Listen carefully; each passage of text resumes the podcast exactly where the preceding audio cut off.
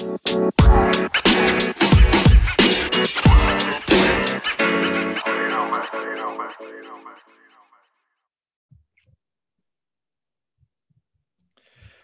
Sydney, proud sponsor of Talking Time with Lucas and Alicia, have developed our amazing website, www.talkingtimepodcast.com.au. Hey, Alicia, tell us what Code Sydney do, mate. All right, Code Sydney helps those who are helping the community. So they uh, partner with charity organisations, not for profit groups, and they have beginner developers that will have the chance to gain practical real world experience while they're helping the community. So it's pretty much a win win scenario. Mate, you've got to love that in our world, mate, when it's a win win, when uh, the community's getting a crack at something and then others are learning from the task too. You can't beat that, mate. So, the support from Code Sydney to help us get Talking Time website done and just to keep us on air and to make this thing work is, is much appreciated and fantastic. Reach out to Code Sydney, www.code.sydney, and they'll be able to check out and see all of the stuff you need for your not for profit or community website or social platform. Yeah, you can also get in touch with them um, via email info at code.sydney. And you can book a 30 minute Zoom meeting to have that conversation with them to see where they can help you. So, how brilliant is that? Love it. Code Sydney, you are amazing. Thanks for supporting Talking Time with Lucas and Alicia. Hey, Alicia, it is that time of the week again. It is talking time with Lucas and Alicia. How you doing, bud? What's going on? Oh, not too bad. I can't believe it's a um another weekend over already. Mate, it's kicking along. And you know the scary bit is, mate, is one of my little guys just come in the other day and said to me, he goes, Oh, Dad, have you started getting our Christmas presents yet? I, try- I, love it. I, He's a planner. I don't I don't swear at my kids, but oh my goodness, I got close that day. it was like, no, you need to get away from me right now. We've got a million things to do before then. Hey, um, today's today's guest is someone I've known for a very, very, very long time. We were just trying to work this out before, and it's over 20 years that that, that I've known this lady and and what she does in our neighborhood here in Western Australia, but what's uh, the reach is um, is inspirational and it is uh, Anne Moore. Anne is the CEO of the Lucy Saw Centre here in um, in Western Australia in Perth. And Anne, welcome to Talking Time with Lucas and Alicia. Oh, lovely to be with you. It's hey, so great to meet you, Anne. Thank you. It is brilliant. Hey, we're going to get we're going to start us off, and then I'm going to take a bit of a back step here, but we want to know about the Lucy Saw Centre. We want to know about what it does, what it's about, how you got to where you are in this space, and give us the rundown because it is such a valuable, inspirational thing that occurs in our city, and there's there's more of it needed. You know, times a hundred, and we want to hear about it. So over to you, my dear. Thank you. Well, first of all, I think I can tell you that I'm, you know, I'm the CEO of a whole um, suite of services, and the Lucy Saw now has celebrated 40 years in this space, which is quite an wow. amazing, uh, amazing effort. Um, I have been with it for 33 years, which I think is also amazing to to think that um, I'm still really enjoying the work that I do. But I started off um, really years ago when I was interested in um, children's work. So I, I did some work for like a child, a child protection service, although be really a short period of time. But I really felt that, um, and I'll tell you this, Lucas, that you may remember or may not, but years ago I had a, a back injury where I broke my back and um, I was in hospital in one of the um, local hospitals here in Perth.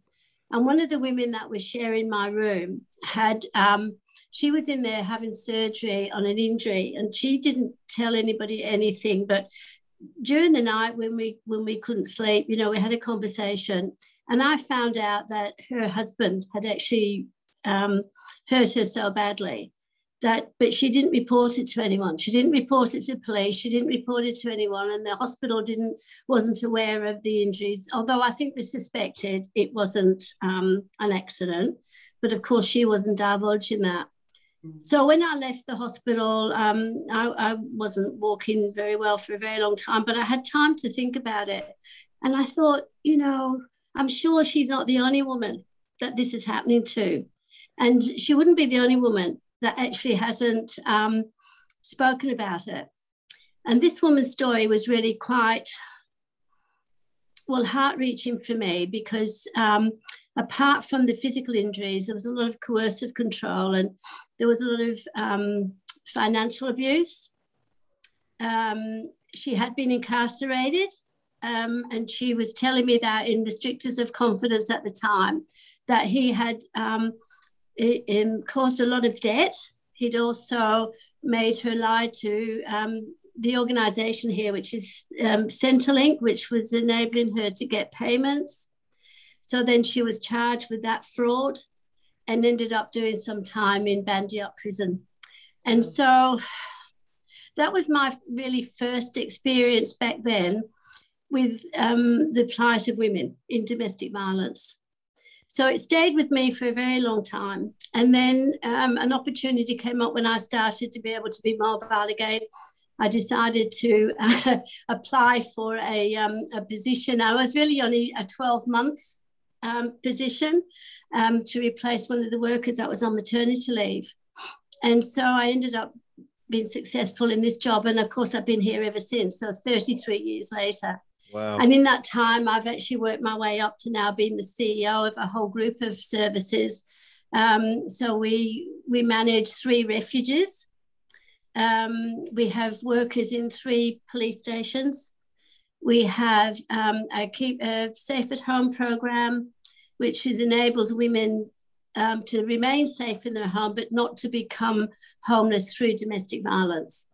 We have keeping women safe. We have counselling services. So we've grown this from a very small, one little tiny refuge, you know, here in Rockingham to quite a, um, a big uh, suite of services. So I'm very proud of that.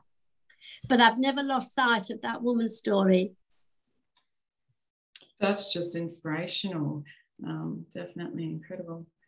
Hey, and are you able to give our listeners a little bit of advice? Um, a couple of different situations that you know do stem from incarceration. Um, 1st mm-hmm. one being if there is um, an individual coming home uh, from some time spent in incarceration, um, you know, and, and, they they have no other options. They have to return to um, an environment that you know is filled with family and domestic violence what can they do? How do they reach out and safely get help? What is your advice in that situation well gosh um, it, well, it would be hoped that anyone that is leaving an institution, if it's a woman who's leaving and having to return home, hopefully, you know, the work would be done while she's in prison. And I know that that wouldn't be happening the same around the world that it might be here in, in Western Australia. But hopefully that would be the case. But I would really recommend that, that women uh, reach out to services like mine.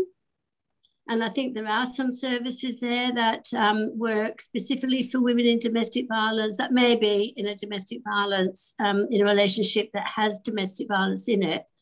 Um, I know we certainly have them here, but um, I'd be mindful that um, perhaps, you know, to seek out a women's specific service, whether it be a crisis um, intervention service. And um, there's lots of services in the phone book that you could. I mean, for us, we will actually um, speak to any woman who's needing help from us. So we're a 24 7 service as well. And I think that's important to try and um, make sure that you um, have a look at the services in your area that would be able to give you that because domestic violence doesn't happen between nine and five. It's, right. it, you know, most likely it's going to happen after hours. So there wouldn't be any but you know certainly use your, your police and report it. I think a lot of domestic violence goes unreported for fear that you know police are going to be punitive and get involved. You know i don't know where your listeners will be around the world but certainly in in our neck of the woods they're very much more of support now than they are of uh, you know be, behaving in a punitive manner. Yeah. From what we hear, sometimes taking that first step to getting help can be the hardest. Um, are there different avenues and different ways that um, individuals or women um, can get help without it being, um, for example, some may struggle to have access to a phone. Um, yeah. You know, make a yeah. phone call that isn't being tracked or monitored. Mm-hmm. Um, you, you know, that could jeopardize safety. Um, some women are concerned with their vehicles having um, tracking devices fitted on them or through the phone. Yeah. So maybe Yeah. turning up to that face to face may be difficult. What are the avenues, or, or are there other avenues to seek help? Um, you know, in various ways that would suit the different women or individuals. Well, you've certainly addressed all the ones that I would be generally using, you know, to be able to do that. And I think access to internet is another one. And um, I think if you can, I mean, if you do have a phone, you should ring the 1 800 Respect in your area or, or whatever, or your crisis care number. But certainly speak to someone, um, whether it be a neighbour so, or a friend or someone that is um, that you can trust and I think is to be setting a safety plan in place, you know. So say if you're in prison and you need to be leaving prison, I think, you know, with any social worker or anyone that's there, talk to them about the concerns about you going that there may be. They may be able to do a, an effective safety plan or a risk assessment with you.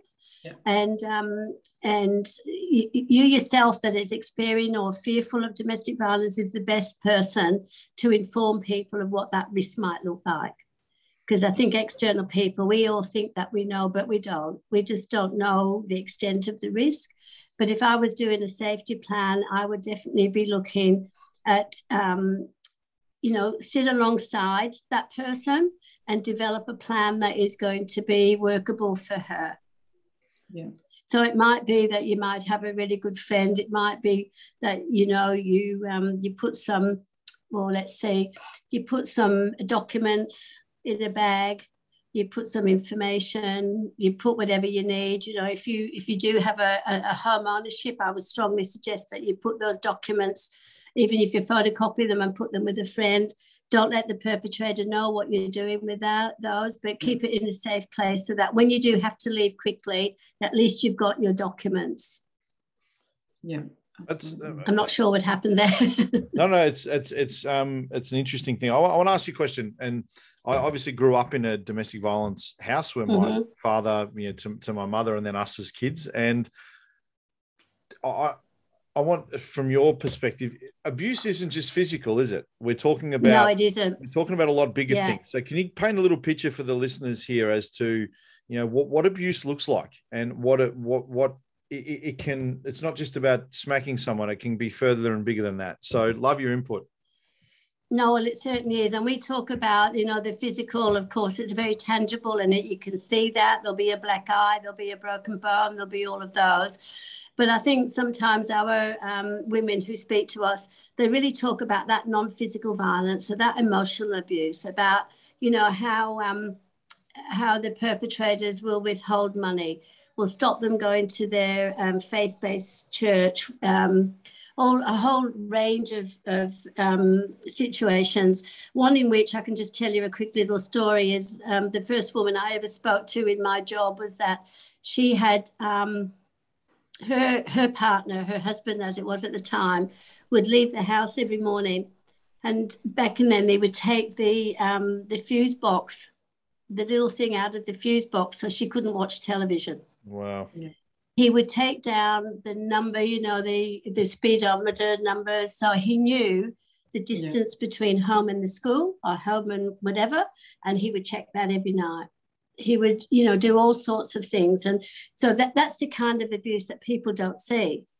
And there's a lot of that coercive control, you know, that really makes it impossible, really, for women to tell the story and people believe them. Yeah. So one of the things that I always say, you know, you need when a woman tells you that she's experiencing domestic and family violence, you believe her. Yeah. Because that might be the only opportunity you ever have to work with her again. Because if you don't believe her, she probably will never speak about it again. Mm. And we know that homicide and domestic violence is massive around the world but certainly Yeah. here in Western Australia and Western Australia and Australia, you know, we're almost losing three women a week to family and domestic violence. Disgusting. shocking figures. Yeah. It really Um, is. What has been your experience um, working in the centre um, with family and domestic violence through everything that is going on with COVID?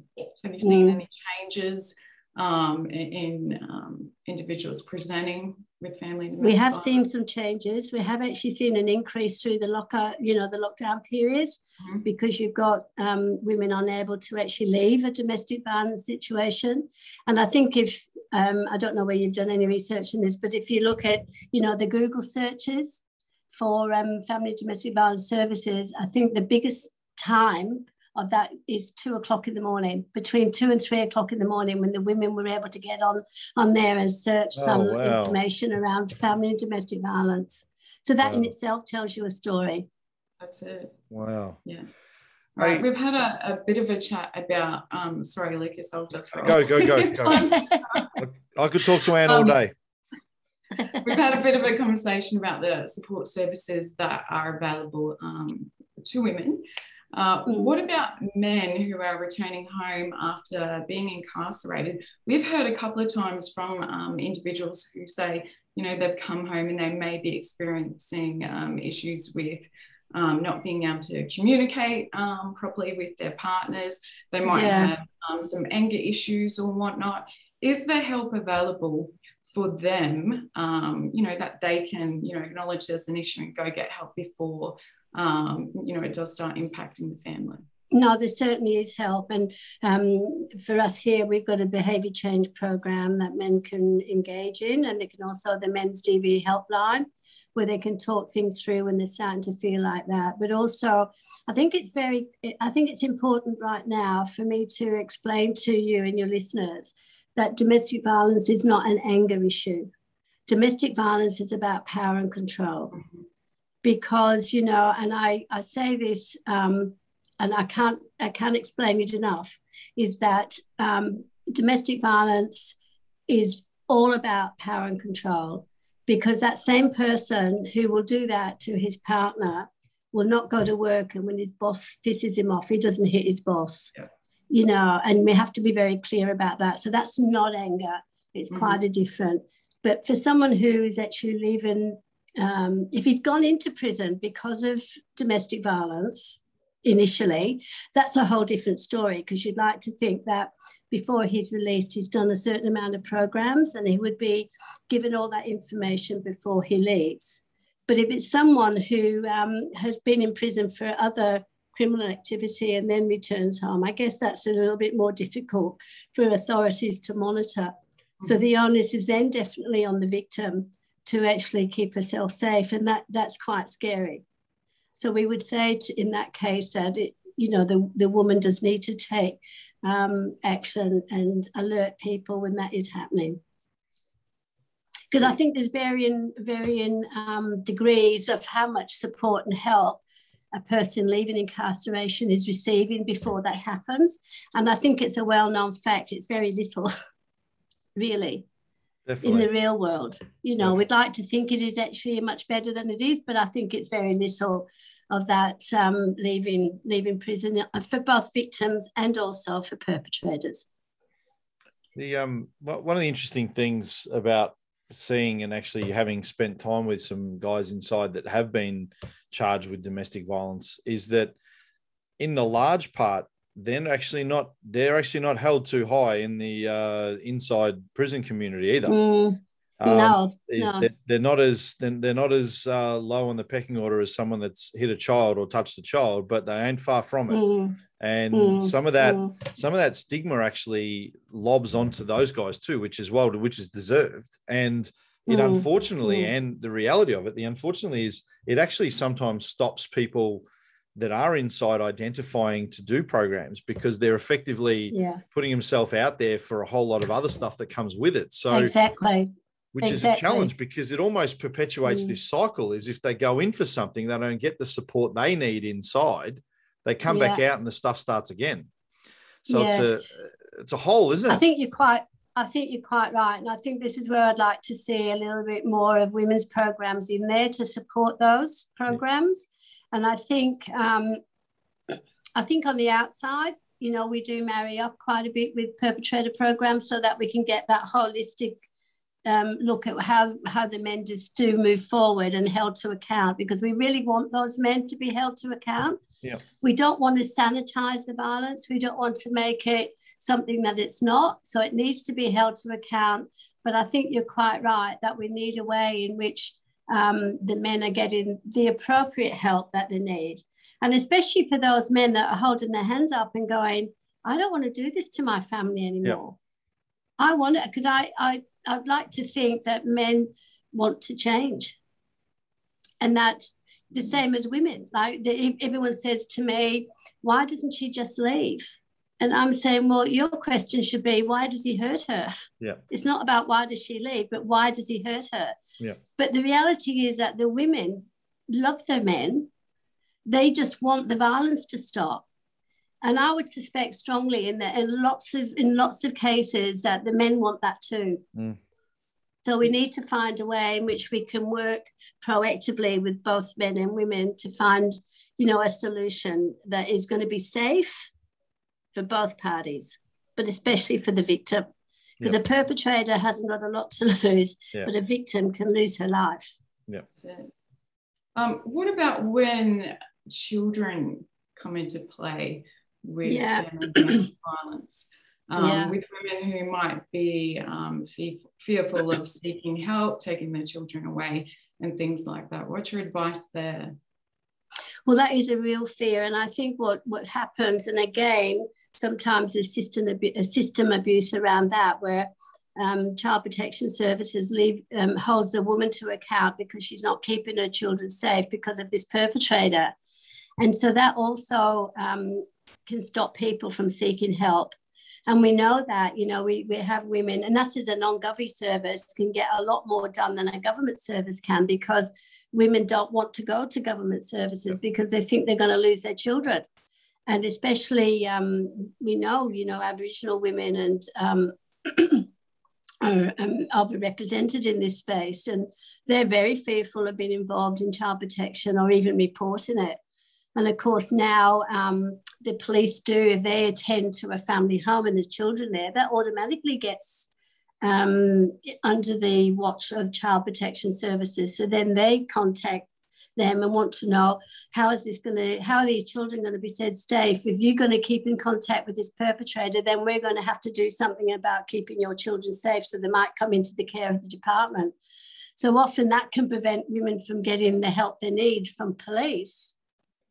And um, so it's a, you know, we need to be working much better in that space and making sure that women can get the help they need and make sure that um, it's all our responsibility to keep children safe Yeah. and to make sure that the children are not exposed to that violence. And and even whether you know the perpetrator never touches those children. And i think lucas you've said earlier about your experience as a child. I bet you know you would have still experienced that awful fear and that you know what's been going on in your family. Children are like sponges. Yep. they actually feel all of that that's happening Absolutely. and we want to make sure that children are safe and, and get the right supports i think that's important to get the right supports for children Now, I do have one more question for you, and I Yeah. now know the answer for it, but I'll ask away. Um, you know, who can access the services? If we're looking at women, is there still that kind of stigma around um, family and domestic violence um, where it occurs with a certain age group or socioeconomic or demographic um, group? The reason I ask is I had um, in another lifetime found myself um, in the need of um, being in a women's uh, shelter. So I had my two children and I had no other option but to go there escorted by the police. And when I found myself there, I thought I shouldn't be there. Now I had a full time, um, you know, really good paying position, but I felt like I should not be accessing that help. When I looked around and there were women there who did not have jobs, who did not have income, that did not have a roof Mm. um, over their head or anywhere to go back to. So who can access the services? Well, anyone can and everyone should. And one of the things is if, um, like we've had um, wives and partners from lawyers, doctors, all sorts of um, socioeconomic backgrounds.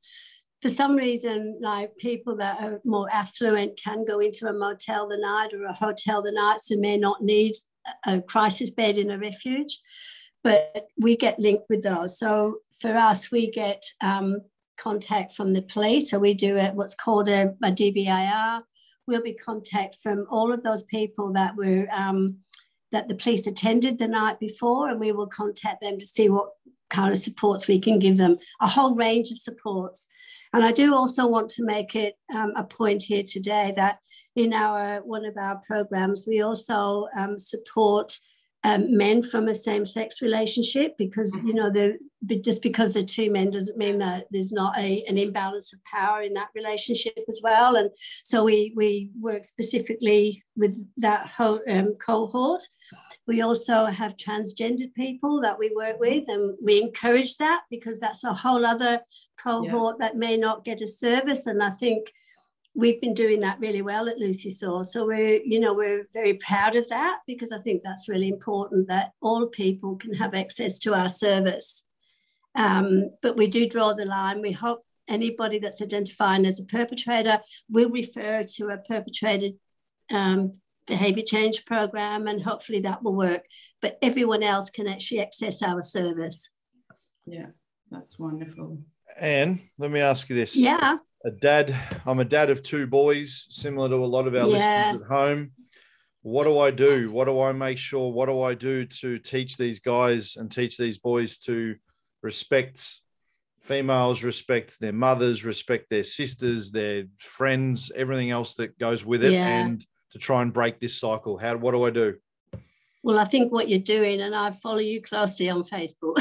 so, Ooh, don't do that. But I, I think I think what you do is is model a behaviour, and I think we do have to have respect. We need to be very clear about the role and and and to be equal in a relationship to make sure that, excuse me, that we teach our children that we do need to have a non-violent way of, of managing our ourselves but how we actually manage that when it comes to relationships and and when it's a good time to walk away because I think that's really important. I mean, you're young children, so you can't do that. But as you grow on, you know, you re- you need to be able to model a behaviour that says that you respect their mother, and if you don't respect their mother, you don't respect them, yeah, and you don't respect yourself.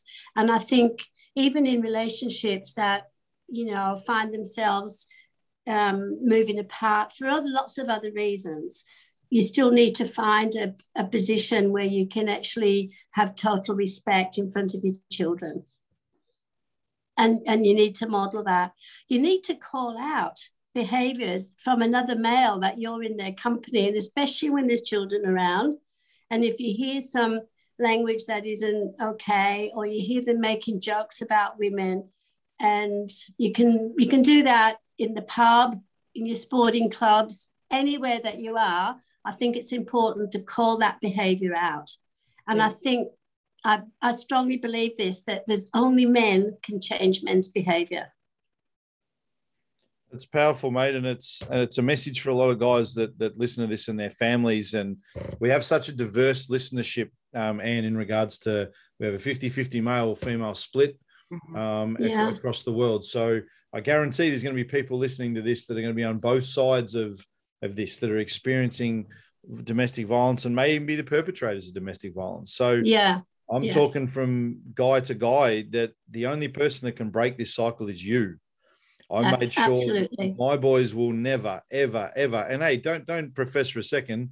Um, there, there's sometimes in my world that my wife makes me crazy as it happens yeah. in every other partners everywhere else in the world. But mm. that ain't going to be fixed with a hand. That ain't going to be fixed. No. With, you know, it, it, not it ever. fixed with a disagreement. But men, mm. men, you can change this. It is up to you to you change can. it, but you got to have the balls to do it. Step up, Absolutely. break the cycle, because you know what? Every one of us came from a woman. Every one of Absolutely. us came from a mother. Absolutely. Every one of us have yeah. people out in the world that we love and we care for. So you break the cycle now yeah. and think about the stuff you're saving down the track.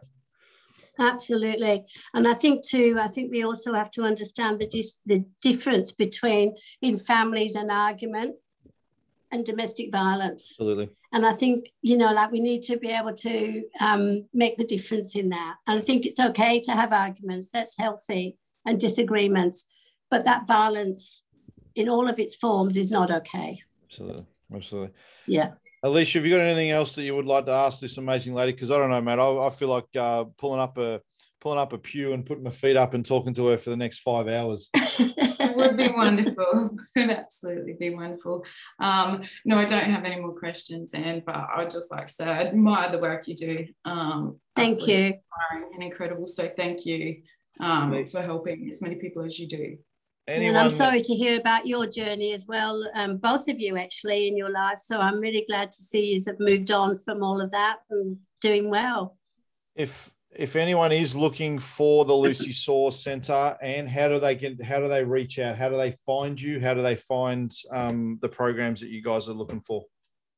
Well, we're um, we are listed on on the website, um, and crisis care. Anybody everywhere we can get it. We're in the, you know, you can Google us for the phone number. We don't want to keep it secrets any longer. We want people to know that we're there. I think back in the day, refuges were kept very secret. Although we do keep the address very secret at this stage, we don't want just everybody knowing where it is, especially perpetrators that might be angry. Yep. But I think um, we want to make sure that people will talk about us and say, you know, there is services there for you. Your local police will know about us. Yeah um, crisis care, which is the um, the main you know crisis helpline here in WA. Um, one eight hundred respect. Anybody with anyone dealing with domestic violence will actually know our number. So, and for those that are interstate and overseas, is there would be similar programs? There'd be similar facilities Absolutely. operating.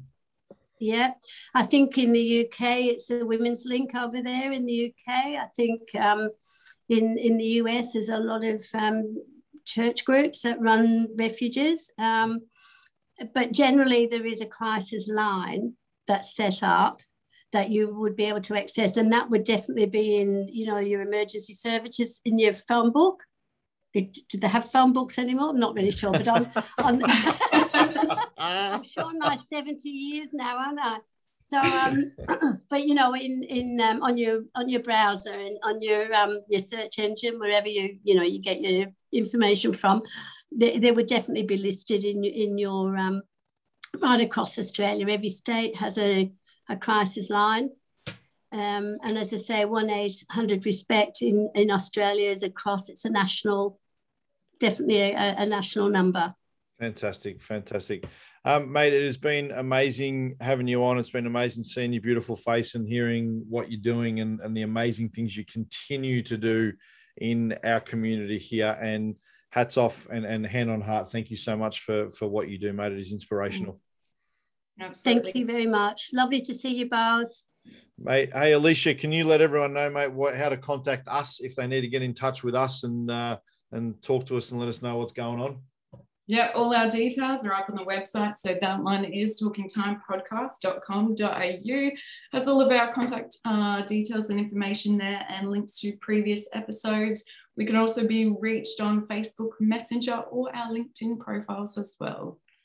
Mate, I feel empowered to have spent an hour with two super strong and um, brilliant women. So thank you very much for making uh, my afternoon good. Thank you. And thank you for the opportunity as well. And I'll I'm going to keep listening. Fantastic, and thank you very much, Anne. Alicia, you. you're you're amazing, Leash, and mate, I know that hits home for you hard, Leash, because I know that when we listened to your story a few weeks ago, uh, two weeks ago on this, um, it was authentic, raw, and um, and open, and you know, and and, and powerful that you were share, able to share your story, and then I think we put a good a good cap on it with bringing Anne on to talk about the services and stuff that's provided. So I completely agree with you there. Thank you. Hey, have a good have a good enjoyable Sunday evening, and we'll see you all next week. See you.